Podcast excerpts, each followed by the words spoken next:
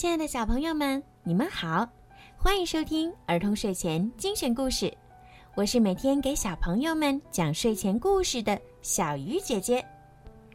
今天的故事呢，要送给岳阳市月华二小二年级的李景轩小朋友。今天呀，是你的生日，你的爸爸妈妈为你点播了一首好听的故事。爸爸妈妈祝宝宝生日快乐，身体健康。虽然宝宝每期都是三好学生，但是呀，爸爸妈妈觉得还不够，一定要加油努力，刻苦的把钢琴学好，在三年级之前把英语的基础打扎实。你永远都是爸爸妈妈最棒的宝宝。小鱼姐姐呢，也要祝李景轩小朋友生日快乐，愿你天天开心，像个小公主一样无忧无虑的生活。好啦，现在呢，让我们一起来听今天送给李景轩的故事吧。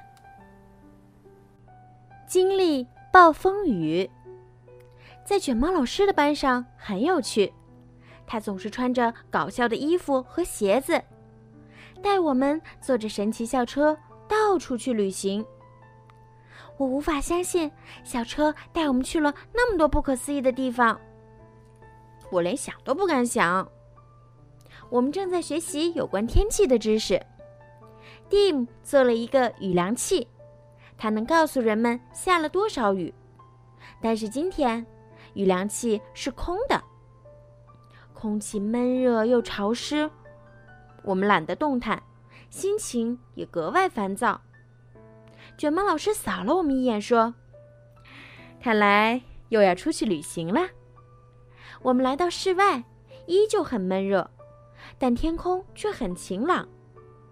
今天不会下雨，凯莎对蒂姆说。但空气中有很多水。真的吗？我只看到一只鸟。卷毛老师将校车驶向湖边，校车一开到湖里，就变成了一条船。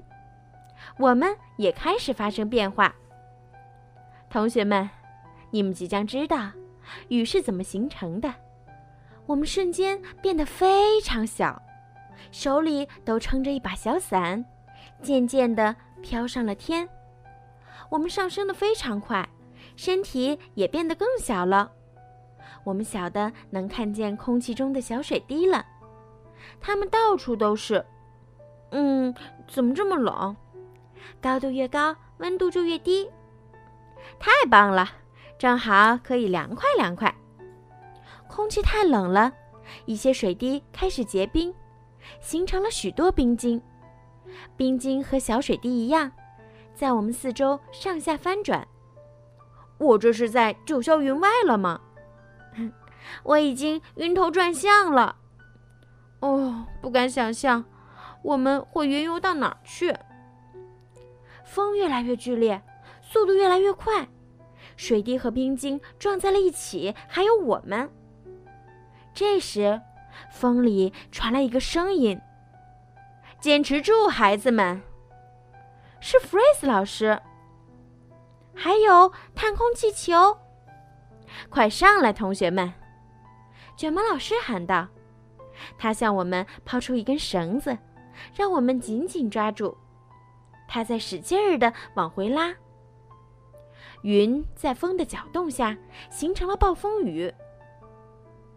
进入探空气球后，我们就安全了。气球在云中降低了一些高度，这种感觉真有趣儿。